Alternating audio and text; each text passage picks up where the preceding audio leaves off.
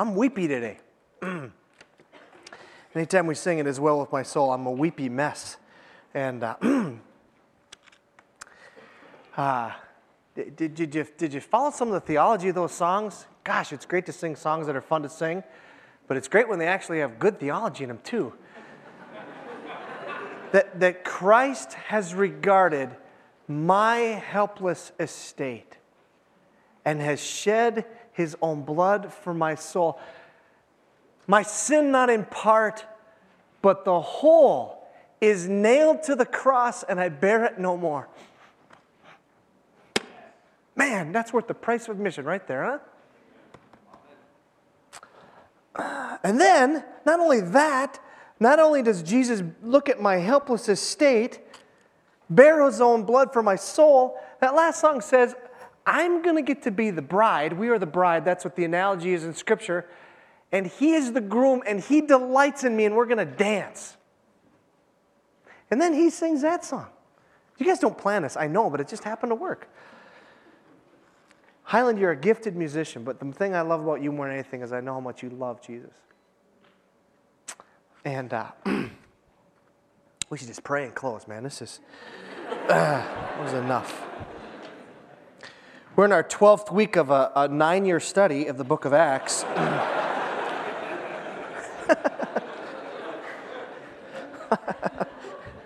it's supposed to be a year, but I stop every now and then and talk about it as well with my soul and stuff like that. Called The Church on Fire. If you're new with us, we're only in chapter two, so you're not far behind. You could catch up probably in about five minutes. what just has happened, just to catch you up to speed, is, is uh, Jesus was raised from the dead and, and, and he appeared to all these people and he taught them, and then he said, uh, you, In a few days, stay here in Jerusalem. In a few days, you're going to receive from power. You're going to receive power from on high. The Holy Spirit is going to come on you like you've never seen. And you're going to be my witnesses throughout the whole known land the Jerusalem, Judea, Samaria, to the ends of the world. You're going to be my witnesses. And then that, in chapter 2, that happens. Amazingly, they're praying together. There's a great phrase where they, in, in chapter 1, verse 14, where it says they constantly come together and they're praying together. And, and, you know, it's hazardous to be a Christian in this place in Jerusalem. Obviously, just killed the leader. And they're praying together and they make a decision about who's going to be the, the disciple to replace Judas. And on one of those days when they were meeting together and, and, and praying, the Holy Spirit comes on them and it's amazing. There's this loud rushing sound, and they, this, these things are flying around, and they say it looks like tongues of fire. Now, I don't know what a tongue is. The fire kind of laps of fire, whatever. They land on people, and they start, start speaking other languages. Languages such that people who were in the area, who were there for the feast of the Pentecost, or the Feast of Weeks as it was called, as they were there, in their own languages, they started hearing it, like Swahili or French or German or Iron Range or whatever you speak, they started hearing these voices and they, they heard that God is de- that these people are declaring the wonders of God in their own languages. And so they were just amazed. And then Peter gives his first sermon, the first Christian sermon ever, and he talks about what Jesus did for them. He says, You killed him. Now, let me just make this clear. I'm going to make this clear every week as long as this is an issue in our culture. Question, not rhetorical. Who killed Jesus? LDIers. God killed Jesus. The Father killed Jesus. The Jews did not kill Jesus, they were pawns in the deal. Watch the movie with that in mind that Jesus is orchestrating his own death. Okay, so don't, don't think, oh, the rotten Jews that killed Jesus. Jesus was a Jew. Hmm? If you read, if you read uh, uh, Romans, the only way you can get into heaven is if you become a Jew, a real Jew. So don't rip on the Jews, okay? It's not a Jewish thing. They, they, they were just pawns in the deal, and so were the Romans. Where oh, there's a, there's a line in the movie where, where uh, Pilate says, uh, well, it's actually in the Bible too, but Pilate says,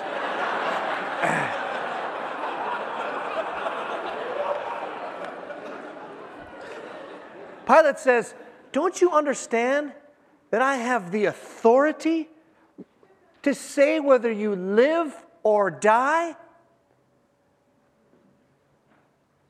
And Jesus says, Authority? no, he doesn't laugh, but you have no authority except that which has been given to you. Do you understand who's in control here? You think I'm on trial? I'm orchestrating this. Okay, I have totally no idea where I am now. Um, what was I talking about? Um, God, Jesus. Tongues of fire came. Thank you. And they, and they, they, uh, they, they preach this gospel to them and tell them the message that in Christ, He died for your sins. He died to make it right for you to come to the Father. Simple message that you and I and everyone in this room and everyone in this world have by nature and by choice. We've become sinners. We're separated from God, and there, we, need a, uh, we need something to right that. We looked at an illustration last week which showed the cross was the bridge in between these two cliffs of us and God. And that, that is what Christ did. Peter explains that simple message. They say, they were cut to the heart, it says in Acts chapter 2. They said, What must we do? And he said, Repent and be baptized. In other words, to turn from your old life, and baptism was a way, and a Jew would know this, that how you converted to another religion. In fact, they used it to convert to Judaism. So they want you to convert to be a follower of Christ. And 3,000 people did. 3,000 people made a commitment to be a follower of Christ. Last week we looked at what now? Or as one of my favorite philosophers say, how now, brown cow? In other words, what now? Okay, we understand this. That's just sinking in.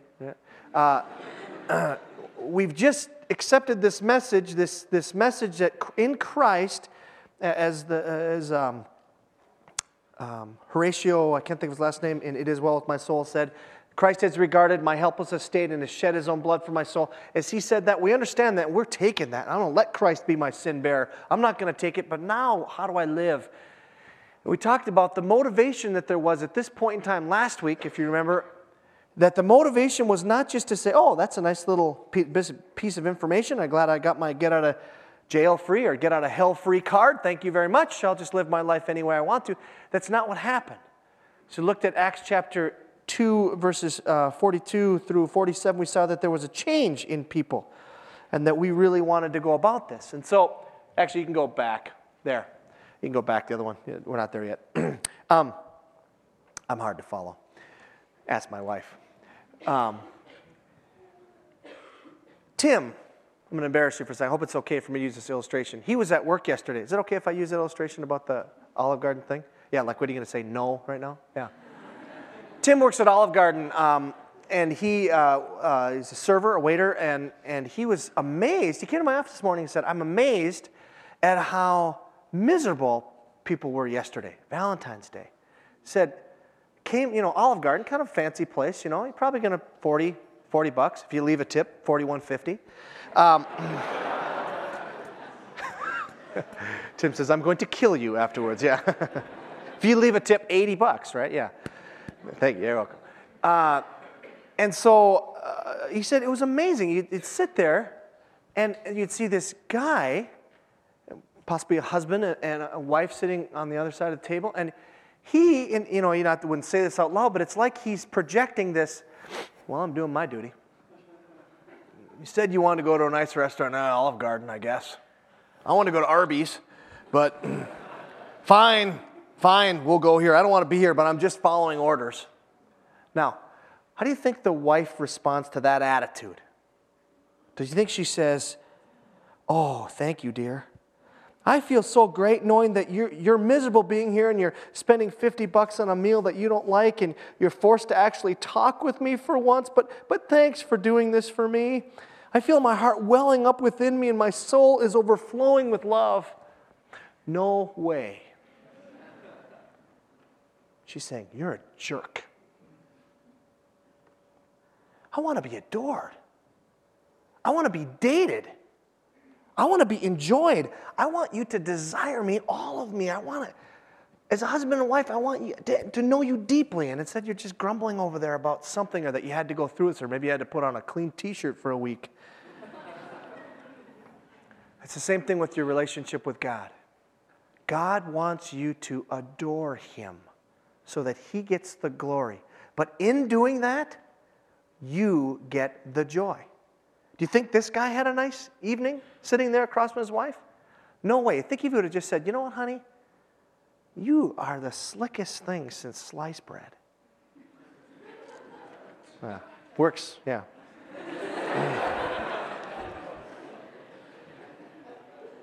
as I delight in Carol, as I delight in her, something within her comes alive and something with me gets really satisfied. Now, forget the Valentine thing. It's all about God. As you delight in God, as you say, God, I just love you. Oh, my gosh, I can't wait till that day when I get to be the bride and we're going dancing. I hate dancing, but I'm sure I'll like it there. and it's just going to be awesome. And I'm going to be this, this creator of the universe delights in me. Is that crazy thought or what? And that's true. And that's what the motivation is to follow to follow Christ. It's not, oh, great. Yeah, I suppose. I'll sign up to be a Christian and then great. Well, what do I have to do now? I have to go to church. Okay. Bible study? Sure. Sing a song like Highland did? Okay.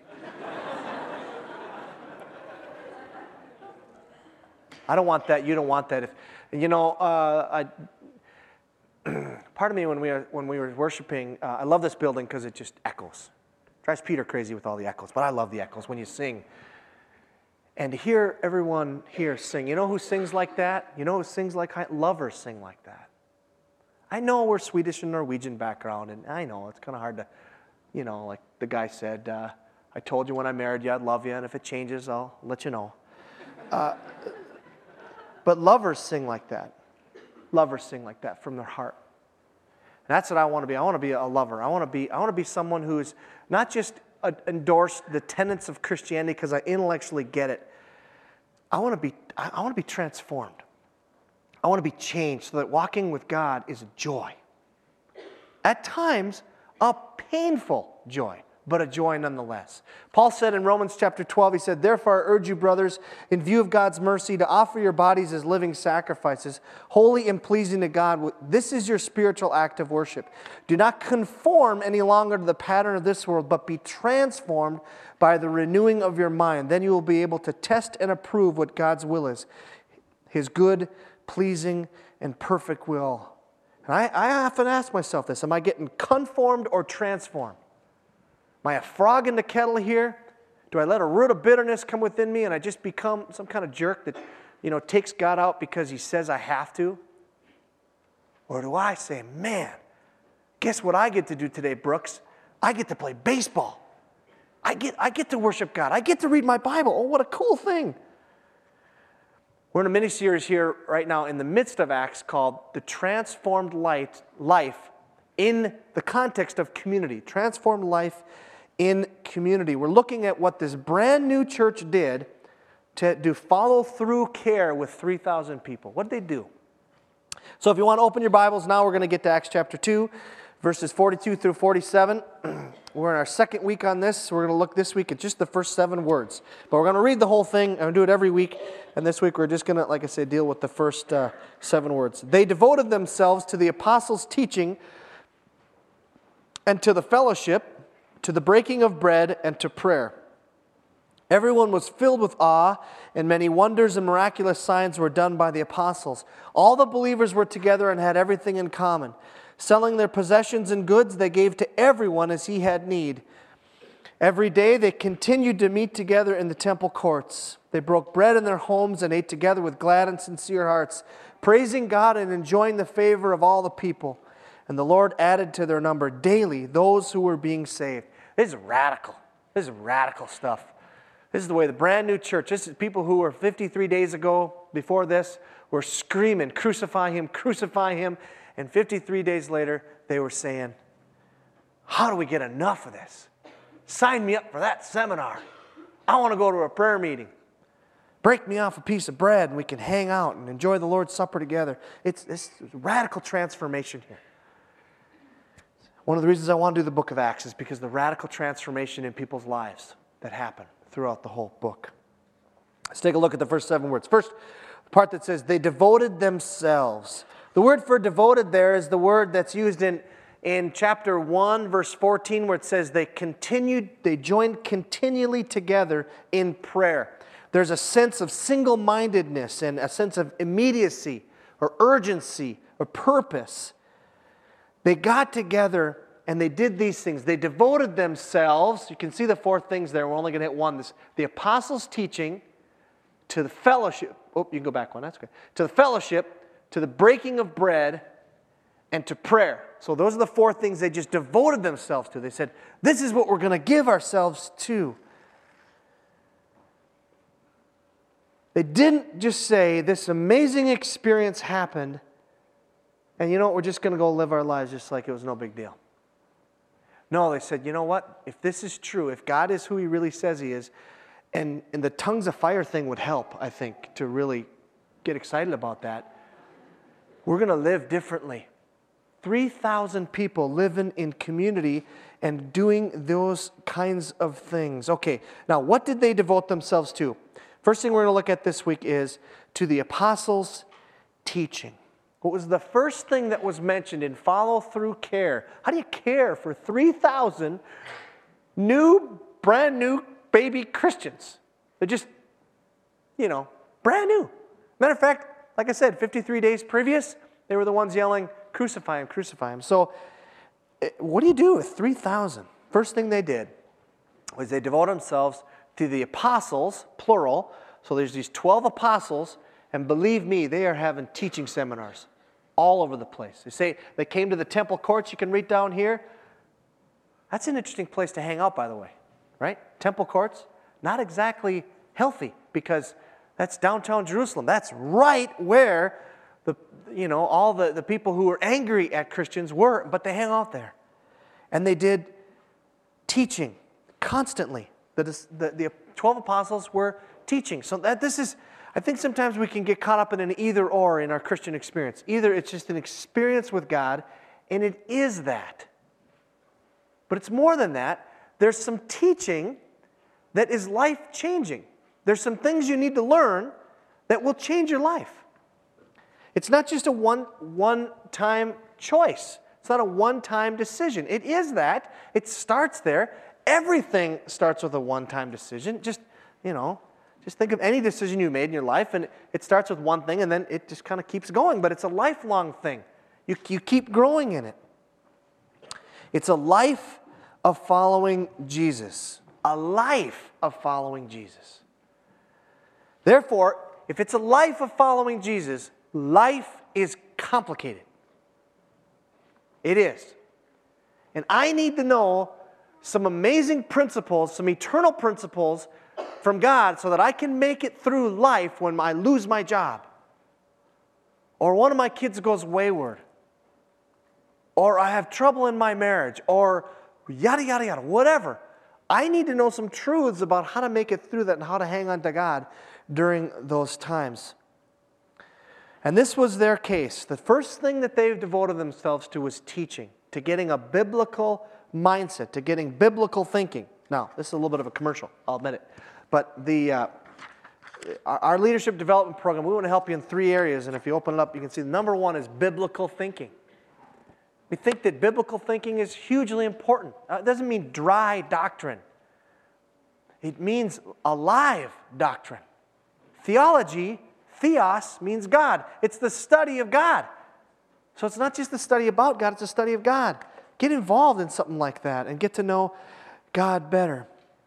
I've heard it said that uh, every problem that you have can be boiled down to a wrong understanding you have of God.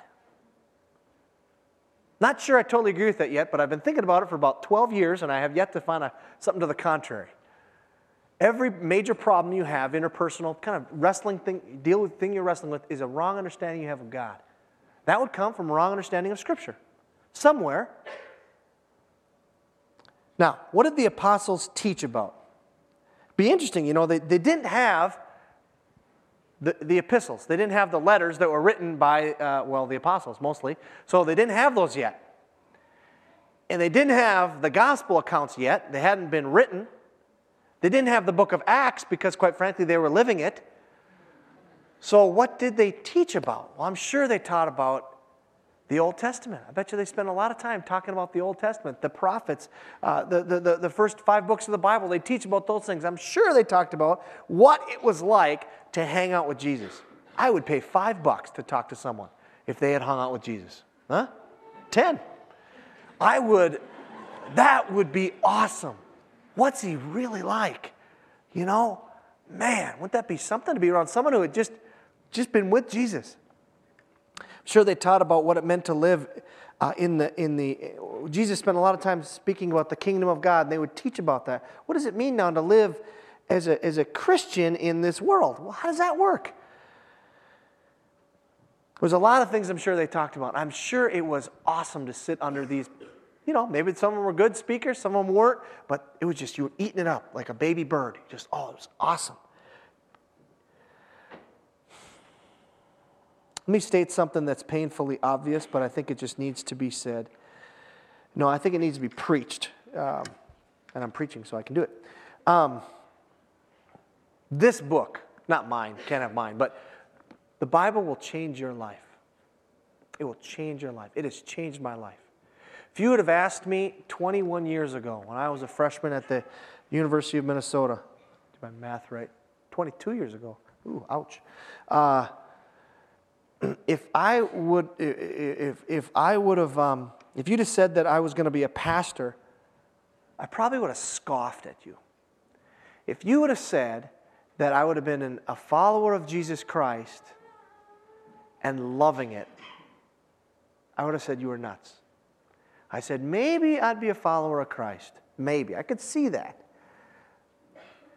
But when I first became a Christian, my only examples of what I thought Christians were were, and uh, you don't know any of these people, so I can say it, kind of wimpy. And I remember saying to God, God, if you want me to be kind of a person who just smiles all the time, well, praise God. um, I'll do it. But, but God very clearly he said, listen, trike, I gave you a sense of humor, a bit of an edge to you. Keep it. It's a good thing. Keep working. Um, so, excuse me. Christ has changed my life. The Bible and things in my life, and I'll talk more about this a little bit, has, has changed my life. It will change your life. Listen to this quote by, it's an unknown author, and I think it's great that it's an unknown author because no one should take credit for some of these things says this book, talking about the Bible, this book is the mind of God, the state of man, the way of salvation, the doom of sinners, and the happiness of believers. Its doctrines are holy, its precepts are binding, its histories are true, and its decisions are immutable. Read it to be wise, believe it to be safe, practice it to be holy. It contains light to direct you, food to support you, and comfort to cheer you. It is the traveler's map, the pilgrim's staff, the pilot's compass, the soldier's sword and the Christian's character. Here, paradise is restored, heaven opened, and the gates of hell disclosed. Christ is its grand subject. Our good, its design, and the glory of God, its end. It should fill the memory, rule the heart, and guide the feet. Read it slowly, frequently, prayerfully. It is a mine of wealth a paradise of glory and a river of pleasure. Follow its pre- precepts, and it will lead you to Calvary, to the empty tomb, to a resurrected life in Jesus. Yes, to glory itself for eternity. You have my permission to stop listening now and just grab your Bible and read it. That is awesome, huh? That's what I want. That's what your, your my soul craves for, is those things. Now, and I, I there's all kinds of way to get the Word of God into your life. There's all kinds of way. But it's interesting here that they didn't just send them out and give them a, we always talk about a New Testament portion. I guess it'd be an Old Testament portion at that time. That's all they had. They didn't just say, thanks for coming, and here you go. They didn't. They taught. That, that just made me think this week. That's interesting. Why didn't they just, you know, photocopy out the scriptures and pass them out? And, you know, next group, you come in, another hundred, and okay, here's the deal, here's the doctrines, whoop, whoop, okay, next group. They didn't do that there was something about this teaching thing that uh, it says they devoted themselves to the apostles' teaching, not just to the information, not just to, uh, you know, getting a copy of stuff. It, it was something about teaching. And it got me wondering something. Did you ever wonder this? Why did Jesus teach? I mean, if, if Jesus was fully man and fully God, and he was a baby, and he lived one day, he could have just been sacrificed right then, and it would pay the penalty of our sins, right? Could have made a big deal about it, and he, they could have left behind some book that would explain in legal terms what was happening, why this sacrifice was made of the God man. He was just a baby, but he didn't. He stuck around and he taught.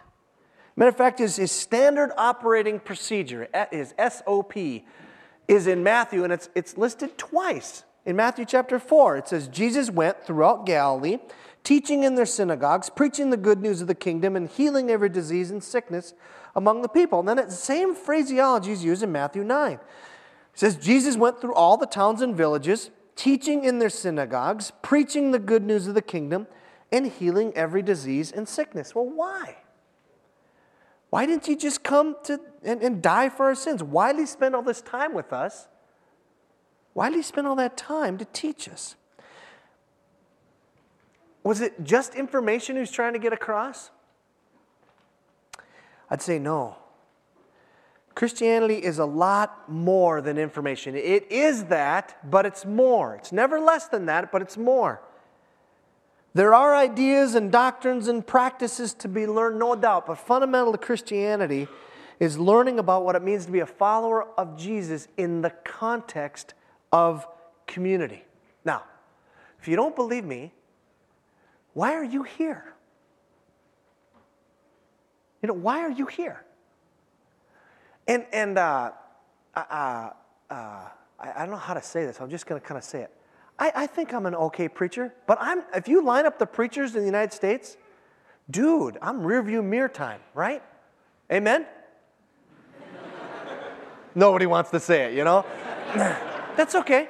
That's okay. Why not, seriously, why not put a, Chuck Swindoll or a Howard Hendricks or, or, or someone like that? Well, we got a big screen here. Man, there's a lot of videotapes. Why do we have a live person here instead of someone who could give you the information on the screen. You can watch a screen every week. Why do you do that? You know, why do we have Tim and, and Dev and others part of the worship team? I mean, we could get some kicking recordings. And maybe there'd be videos too, and we could watch Matt Redman or Louie Giglio or whatever his name is.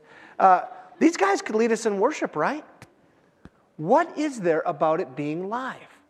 What is there about someone in flesh and blood teaching? Why are you here? You're here because of that. You're here because you and I were created for relationship, and two dimensions is not what you want. You want three. Why did Jesus go from town to town preaching the good news of the kingdom, but then he did something else?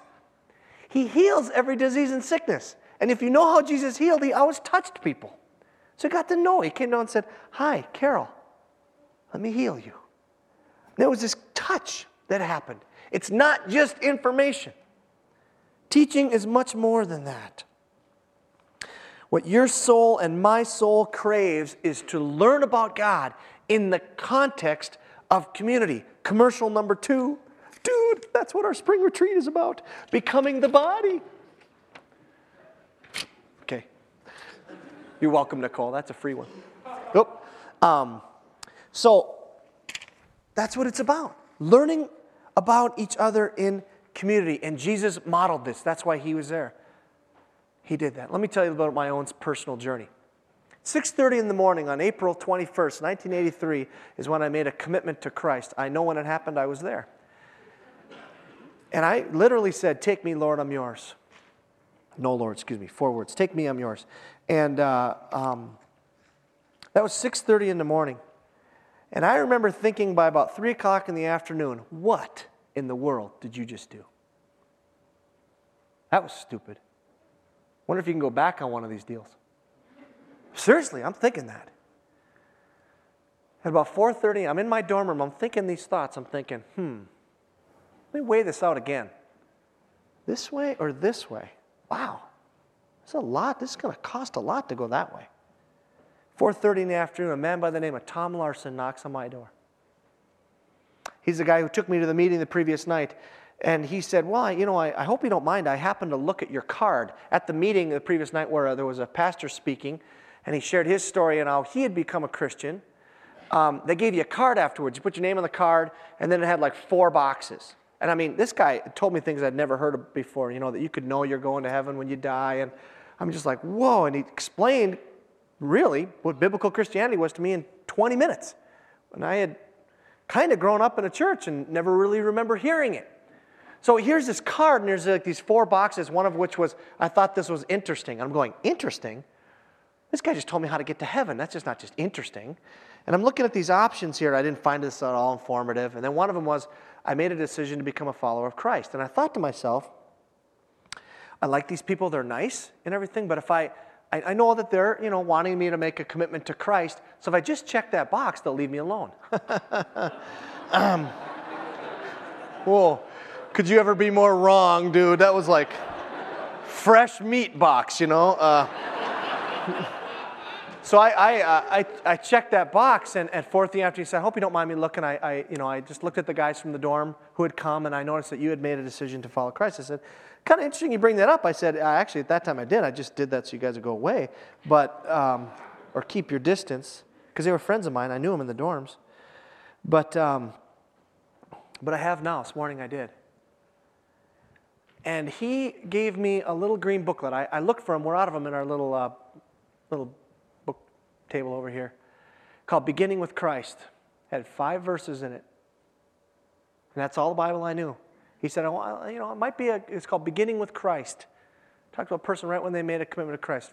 Assurance of salvation, first one. 1 John 5, 11, and 12. It says, and this is the testimony God has given us eternal life, and this life is in his Son. He who has the Son has life. He who does not have the Son of God does not have life. And then verse 13, which I did memorize, says, And I write these things to you who believe in the name of the Son of God, so that you may know that you have eternal life. Verse 2 assurance of victory. 1 Corinthians 10 13. No temptation has seized you except what is common to man. But God is faithful. He will not let you be tempted beyond what you can bear. And when you are tempted, He will provide a way out so that you can stand up under it. Third verse, assurance of answered prayer, John 16 24. Until now, you have not asked for anything in my name. Jesus is speaking. Ask and you will receive, and your joy will be complete. Assurance of guidance, verse the fourth one. Proverbs 3, 5, and 6. Trust in the Lord with all your heart and lean not on your own understanding. In all your ways, acknowledge Him, and He will make your path straight. And then the fifth verse was knowing that life was going to be a struggle, was assurance of forgiveness. 1 John 1 9. If we confess our sins, He is faithful and just and will forgive us our sins and purify us from all unrighteousness. That's the sum total of the Bible that I knew. I had those five verses. For the next four years, Tom and I became very close friends. He was a spiritual mentor to me. He's someone who taught me along the way. He was, a, he was a great friend and still is. He teaches my kids. He's my kids' gym coach or gym uh, teacher, teacher this day. I was involved in a small group Bible study led by someone who, uh, you know, was just your average guy. In some ways, he was just so average, it was almost frustrating. He was just your average guy. But this Bible study was awesome. My second year of college, and I came back to school and I got involved in a, in a Bible study. And that group taught me, and this, this Bible study leader taught me. His name was Dan. I went to some big churches when I was in college, and I know a lot of you do too, and that's, that's great. Nothing wrong with that. But what really changed me was a context of a church about our size, you know, medium, medium, small, medium church up in northeast Minneapolis, Elim Baptist Church. Jim Smith was the preacher. James Smith. He had a, he had a plaque that was, he was part of the Jim Smith Club. And it was amazing. There was a, a convention out in California. He would go every year, and everybody there, their name was Jim Smith. I told him, man, you need a life. Save money on name tags or something, I guess. But but Jim Smith up at Elim Baptist Church in this hot little sanctuary in the summer was going through the book of Galatians word or uh, verse by verse, and I absolutely fell in love with preaching. I said, "Oh, this is great! I am so fed by this," and it was life changing for me. And I could list a hundred more people who have taught me. And I, I am, we, we all need to be insatiable learners. And your story will be true that. And as I close this morning, let me ask you this. Are you willing to be transformed by the, by the Word of God? Are you willing to let yourself be taught? That's what this text is talking about. The Word of God in your you know, personal devotional time, it's huge. And, but are you willing to be in the context of other relationships, either a mentor relationship, small group Bible study, hearing messages, and not just you know playing the Bahamas game, but actually engaging with God and any other capacity, seminar, whatever? Are you willing to be transformed by the teaching of the Word of God into your life? And that's something you have to decide. Are you willing to let that change you? Secondly, for some of you in this room, you know, it's time to get out of the nest. It's time for you to start teaching. Maybe it's just one other person like Tom who came to my door and knocked on the door and said, Can I help you? Maybe that would be a great way for some of us just to start being like these apostles and to start teaching, just start helping them. I came to Christ in April, and I had the opportunity to lead another guy to the Lord in September. And I said, Dude, what do I I'm only a couple months along on this. He said, just be one verse ahead of him. He'd be like in John 13, I'd be in John 14. In my, you know, okay, this is great. I don't know if that's true or not. We just loved our relationship. It was like a peer type thing. Some of you need to start dreaming and asking God, God, how can I be involved? You've given me so much. How can I give it away? Let's close in prayer as we seek to allow to be transformed by the Word of God.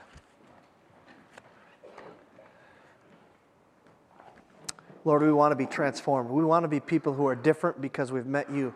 And I just, I'm just boggled that though, Lord, you're physically not here, your spirit is present very obviously in our lives and in, in, in this room right even now, but also you've left us this book. You've left us this opportunity to be into your word in a way, as we read from Psalm 19, that is reviving to the soul and gives light to the eyes. So, God, I pray that, that we would have hearts that would be open to hear your word. We'd have hearts that would be open to talk about it with others and learn from others in all kinds of contexts. Lord, may we devote ourselves, just like the early, early church did, devote themselves to the apostles' teaching, devote ourselves, God, to, to your written word here. And I pray that that would transform us and we would linger about it, not just one hour a week here, but this is just the hors d'oeuvre. This is the hors d'oeuvre for the full meal we want to take the rest this week. So, God, would you just do that in our lives? Make us people of the word and people who can give it to others. Bring those things to mind that you want us to do in either category ways to make us more open to your word and avenues that we should bring it to others. We pray in Christ's name.